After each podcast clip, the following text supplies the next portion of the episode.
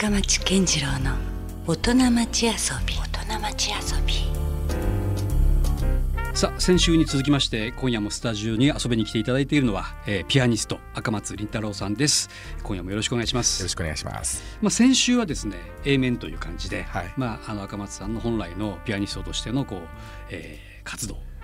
にちょっと触れてきたんですけども、はい、今夜はですね、まあ、B 面なんですよ、はい、あの赤松さんのよりこうプライベートな、えー、遊び心遊びについて、はい、この辺りにちょっと迫っていきたいと思うんですけども、うん、どうですか？こうピアノ以外で何かこうハマってらっしゃるようなことっていうのはあるんですか？私ね、うん、あの趣味が多いんで、うん、それを消化するだけ結構大変なんですよ、うん、だってほら先週の話だというもうなんか全くや休みもないし、はい、そんな趣味の時間とか取れなさそうなイメージもありましたけど。そうですね。ただ、こんだけ、まあ、おかげさまであちこち行かせてもらってるんで、行く先々で遊んでるんですよ。でそのための時間は確保するんですよ、1年前から。それはある種の旅的な意味ですか？旅もそうですね、行った先々でこう休暇を取ったり、あるいは午前中だけスキーをするとか。この日は山登って一泊して降りてからそのままコンサート会場行くとか、そんなアグレッシブなんですか？はい北アルプスは毎年行ってます。へえんかでもきつくないですか？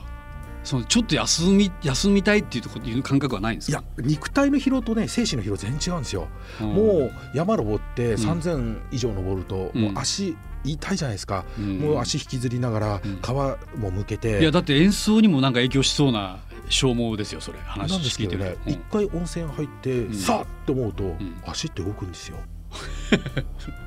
そうなん代謝がまだいいんだなと思って、うん、だから、もう大体昔はね、結構用心深くやってたんで今も用心深くやってるんですけどだって怪我したらさ全部予定狂ってくるでしょ。あそう、ね、骨折とか、あるいはねなんかそんなことになってしまったら。まあマネージャーとかは嫌でしょうね私みたいな抱えるとね。なかなか危険人物ですよね、えーうん、あのスキーやってから夜仕事入りますとかしょっちゅうですね、うん、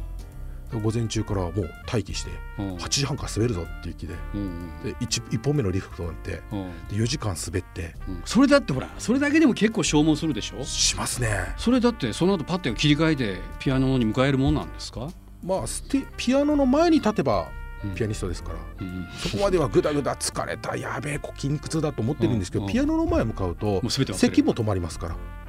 花粉症でもピアノの前に座ってスポットライト浴びたら鼻水一滴も出ませんから。すごいさこれそれあれですね。サンクチュアリというかもう聖域ですね。もうそこしかないんでね、うん、うん、なのであんまり気にしないですね。むしろそれを制限する方がストレスになるんで。なるほど。じゃあむしろそれも切り替えはものすごい必要なことなんですねそれは。うん、もう私はもうそれずっとやってます。じゃあそれでいうとスキーとか他に何かあります？山登り潜り潜り。に行って、あとはそのヨーロッパが多いんでやっぱりヨーロッパ行って、でうちの家内も好きなので、もうでずっと歴史追っかけてたんで、うん、やっぱりヨーロッパ行って美術見るとか街の中歩きながらここでね、うん、皇帝なんとかがなんとかしたとか、うん、そういうのをずっと巡るのが好きですね。なるほど。それはなんかすごくわかる気がしますよ。まあ、街で、うん。遊ぶっていう。なんとなくこの演奏にもこうねそうですね。それは直接すごく幅にもなりそうですもんね、はい、でもやっぱりそのクラシックの音楽作曲家、うん、まあそれは他のジャンルもそうですけど、うん、大自然を見た時に受けるスピリチュアルな感動とか、うん、そういうのってやっぱり本当にアルプスのてっぺん登ってみないと分かんないんですよ、まあ映像見たってね。映画無理ですよね。体感できないです、スペインの音楽やるのにスペイン行ってあのカラッとした、もう目が痛くなるような光、浴びて差し込まれるような暑さっていうのを体験しないと、あのね、うん、重苦しい暑さと、うん、こう刺すようなピッチカートとか、うん、それってなかなかわからないと思うんですよね、だからいつも学生にも、うん。ここでこうやって、ね、コンクリートの中でやってる僕たちが追求してるものってわかんないから結局は。1回は、ね、バイトして行ってごらん行ったら全てわかるからって言ってるんですよ。なるほど、うん、だから若いうちじゃないとそれできないとまずは思ってたんですけど、今でもできるじゃんと思うんですよね。ちょっとやっぱすごいあの意外ですよね話をお伺いしているとねなんとなく僕のイメージではピアニストのね、はい、なりわいっていうのはやっぱりこうすごく静かにもうピアノに向かって 黙々と演奏練習もしてね、はい、でそれで、まあ、ある時にはステージスポット浴びてっていうね、はい、そんなそんな繰り返しなのかと思いきや、はい、練習はすごくしますよ。練習はやっぱりさすがに。練習は朝5時から起きてちゃんとやりますもん。ああそうですか。忙しくなってどこで練習って朝しかないんですもん。うんうん。あちゃんとでもそれはあのあるんですね自分のプライベートな練習場所。ちゃんと朝やるで旅先でも必ず用意してもらいます、うん、こんだけは仕事いらない僕のために時間ちょうだい、うん、それが1時間でも30分でも、うん、うん、やっぱり筋肉で僕たちしようとしてるんで、うん、ブルーカラーですから。そっかだからもう本当にある種こう肉体労働なわけですよ、ね、そこに誇りを持たないとやってられないですよ、うん、うん、そうだから多分ピアニストって偉そうでふんぞり返ってるってイメージ、まあ、そんな偏見はないですけど。大学教授ってそういうイメージあると思うんですけど、まあ、おとなしいイメージはありますよなんとなくね。まあ、もちろん実際は大変だと思いますよ、はい、だけど何かそんなにこう今の話みたいにね山登ったりスキーしたり潜ったりとかそういう人はでもむしろマイノリティとか少ないんじゃないですか？ピアニストの中では。みんなそうなんですか？割と。私アクティブな方かなと思います。やっぱそうですよね、うん、かなりアクティブかなと思います、ね、異質ですか？やっぱりそんな同じピアニストっていうかまああまり比べることもないのかもしれませんけど。楽しければいいから。せっかくですからね、うん、だその遊ぶっていうことじゃないと芸術の真の部分って得られないと思うんですよ、うん、うん。だからずっとね、自分と向き合って、うん、白黒鍵盤見てても何も見えないんですよ。うん、やっぱり五感しかないんでだからいつも地面に足つけて足で稼いで、うん、肌感覚で捉えたものしか信じないんですよ、うん、人の話、うん、書かれているもの。それは知識だけど、信じるものっていうのは別にあって。それはもう体感で学ぶしかない。体で感じたものしか入ってこないです、うん、これ大丈夫だよ美味しいよって言われても食べてみないと分かんないじゃないですか。まあそれはそうですね、うん、熱いよって言って触ってみないと分かんないですか。うん。うん、だ触ってみるっていうことしかやっぱり信じないです、うん、うん、それはやっぱり明らかにこう演奏にもつながってきますかそういう経験体験というのが明らかにこの前の自分と今日の自分が同じ曲を弾いてもちょっと変わったぞとかそういうところまで行くわけですか？それはねしばらくして自分の演奏を聞いた時に分かるんですよ、うんうん、今は Now ですから。Now ですからね、うん、だから自分の呼吸自分のものが全てなんですけど、ある時にこう俯瞰で振り返った時に。そうですね、うん、2, 2年後とか3年後とかに自分の CD 聞いたりすると、うん、お変わったなっていうのが、うんうん、フィードバックして分かるもんですよ。うん。うん、なるほどね、うん。じゃあだからどんどんどんどんだから過去作品から今の赤松さんの作品までにやっぱり随分なその経年変化っていうのが。それは絶対あります当然あるそれは私だけじゃなくてみんなあるんですよ。単純にこう上手くなったとかそういうだけでは言い表せない。えっとねまずテクニック的には上手くなってます。あそれはもう感じてますか？ら。なそれどのくらいまでそのほらアスリートってある時からこう衰えてしまう悲しいかな、はい、現実もあるじゃないですか、はい、ピアニストっていうのはどうなんですか？いやそれはもうどんだけ舞台立ってるかですよ、うん、省エネの仕方も分かってくるし、うん、筋肉の使い方も変わってくるし、うん、体重のかけ方も変わってくるし、うん、どんどんどんどん変わってくる。じゃあ伸びしろはずっとある。ずっとあると信じないとできないです、うん、で衰えた人もいるし、うん、一流の巨匠でも、伸び続けてる人もいるし、うん、それは巨匠の味が出てきたとかじゃなくて、本当に筋肉運動としてまだ維持してる人っていくらでもいるんですよ、だからこれはもう自分でしかサンプルがないと思ってます、成功例失敗例はたくさん見てるから、自分がどうなるかっていうのは自分しかサンプルがないんだと思ってやるようにしてます。だから怠けたら終わり。なるほどね、じゃあ今の現在赤松さんどのくらい日々練習するんですか？えー、いろいろですできない時はできないし、うん、やる時は10時間でも12時間でもやります、うん、なるほどね、はい、もうそれは必要量に応じて、それはもうなんかある種自分に貸してったりはするんですか？いや練習したいんですよとにかく。練習好き、うん、いやっていうよりも人のことを構ってる暇があったら自分が練習したいです、ただ私たち今指導する立場にある、うん、演奏する立場にある、うん、教える立場にある、審査する立場にある。だからどうしても他人に時間を供給しないといけない、本当は叶うならば、自分だけのために時間使いたいですよ一生、でもそれじゃあね、生活できないですから。なるほどね、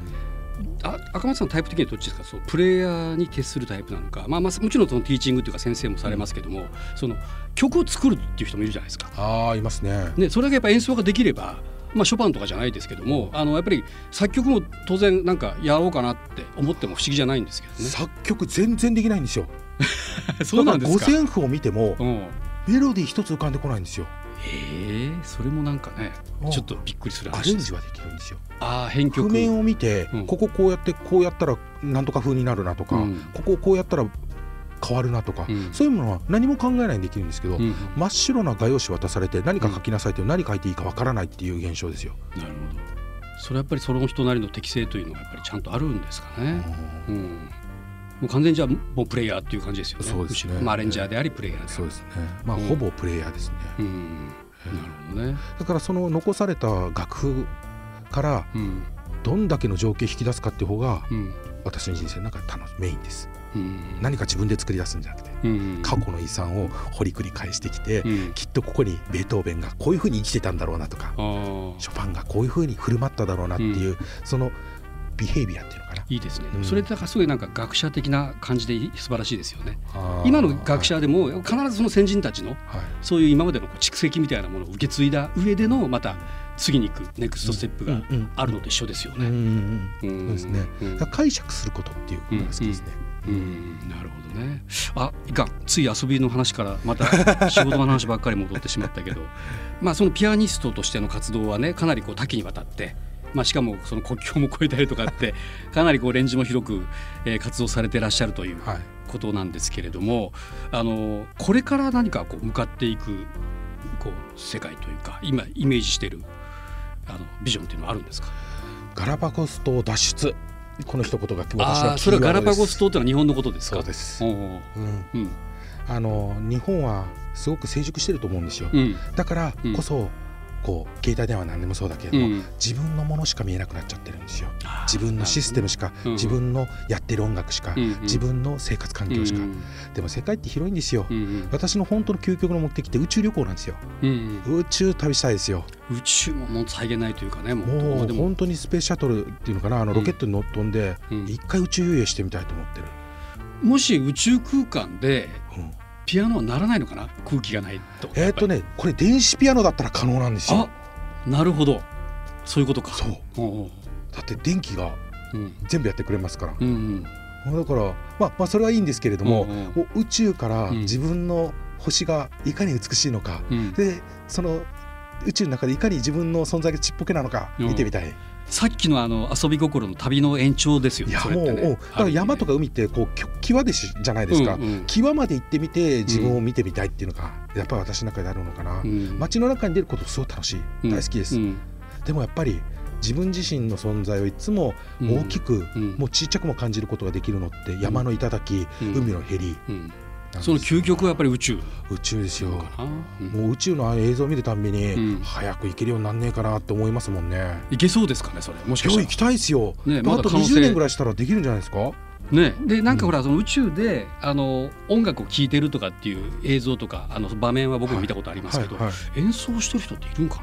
ああどうでしょう。絶対一番最初にやりたいねそれもしかしたら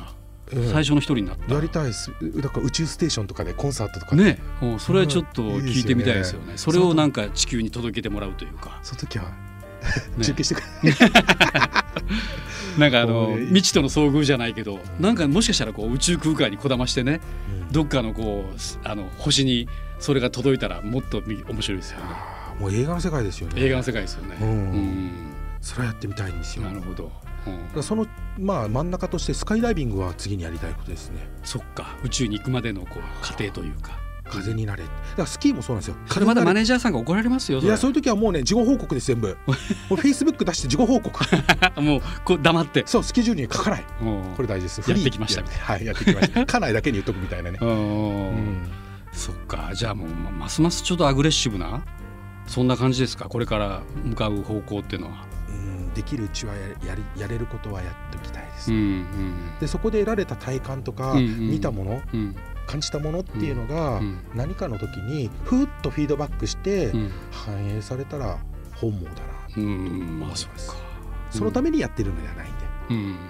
こういう目的のために好きをしてますなんていう趣味ないじゃないですか。うんまあ、理由はないですもんそこにはね。もしかしたらその演奏することもそうかもしれないですよね。ああそうですね、ね、別にそんなにこう誰かに聞かせたいとかっていうことだけじゃないかもしれないです。そうですね。ね。うん。なるほどね。なんか自分がこう本当に体が喜んで、うん、こう心身が全部本当に喜んでいる状態じゃないと、うん、音楽なんて作れないですよ。なるほどね。どんなに辛くても、うん、喜びがある分かってるから、今しんどいけどやる、うん。なんか常にじゃあある種こう研ぎ澄まされた感覚にいたいというか。それはあるんでしょうねきっとね。うん、それはもうある種あのもう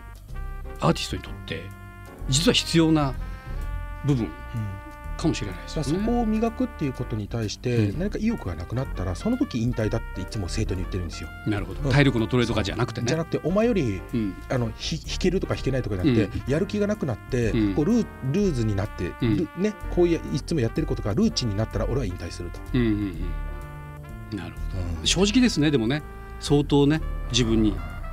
相手が大きいんでねやっぱり、向かってる、まあ、壁って言い方したら相手っていうのは何何ですかつまり過去の大きな、こう群像ですよね。う。ん、私たちはやっぱり未来志向じゃないんで、うん、過去志向なんで、うん、昔にこう自分の背中、逆に背負ってるって意識があるので、背負ってるものの大きさに対して、自分がめげたらもう倒れるわけですよ、ひざまずいて。でひざまずいても立ち上がれればいいんだけど、うん、そのまま荷物を下ろす時は引退する、うん、しろよっていうことなんですよ自分に、うん、それをずっと書かせながらやってるんで、あの疲れたとか忙しいっていうこと自体言っちゃいけないことですよ、ね、でもそれってあれですよね過去っていうのは過去イコール未来ですもんね。そうです。そこに向かうっていう意識はきっと未来ですもんね。自分が歩いていかないといけないし、渡していかないといけないバトンがあるんでね。ただそれが辛いものではない方がいいと思うんですよ。楽しく。楽しく、うん、そして美しいものじゃないといけないと思ってるだからますますこう宇宙もそうですけど未体験ゾーンに行きたい。行きたいですよ。まだ行ってない国もいっぱいあるんでね、それは演奏としてもそれはあるかもしれないですよね。未体験ゾーンがねまだまだね、はいはいはい、これから先そうですね、まあ物理的な話ピアノの曲って無尽蔵にあるんで知っていても弾いてない曲ってたくさんあるんですよ、その弾いてない曲って知ってるのと弾くのと全然違うんでね、体感覚で、だそこを弾く時間も欲しいし、行ってないところもいたい行きたいし見てないものも味わってないものも もうキリがないですよね。本当キリないし。あと10回ぐらい人生繰り返しても足んねえよなって思いながら。ますなんか忙しくなるぞっていう感じですよね。はい、まあそういう精力的にやっていきたいと思ってます。なるほど。はい、ちょっとまあ楽しみですねますますね。えー、現在6月22日に配信されたアルバム「テイラード」えー、これがねあの今までは、えー、グランドピアノ弾いてた赤松倫太郎さんがなんと、えー、電子ピアノに、えー、挑戦したというね、はい、そこをちょっと、えー、どう違うのかということも含めてね、これもある種の未体験ゾーンに入っていったわけですもんね、ね、これもちょっと聞いていただきたいですし、えー、9月22日、えー、土曜日長崎ではあのライブも決まっていると。いうこと。そして、まあ、10月もですねいくつかライブもまた予定されるということなんで、えー、詳しい情報は赤松倫太郎さんのホームページを、ご覧いただければと思います。さあ、えー、じゃあまた赤松さんいろんな世界をまたねまたにかけてこれから活動は続いていくんでしょうけどもまたちょっとなんかあの途中経過というか、はい、宇宙に行く前ぐらいに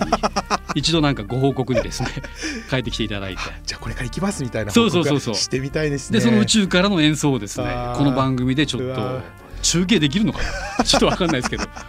なんか。もう本当行きたいですよね、ね、あの宇宙服を着てピアノ弾いてるなんか赤間さん俺ちょっと絵が浮かんでます今頭の中。でですか。多分保険は絶対認めてくれないですよね。いや本当ありがとうございます、ね、そんな感じでちょっと楽しいお話をね2週にわたって、えー、お伺いすることができました。ということで、えー、先週今週とゲストピアニスト赤松倫太郎さんでした。どうもありがとうございました。ありがとうございました。LoveFM Podcast LoveFM のホームページではポッドキャストを配信中。スマートフォンやオーディオプレイヤーを使えばいつでもどこでも LoveFM が楽しめます。LoveFM.co.jp にアクセスしてくださいね。LoveFM Podcast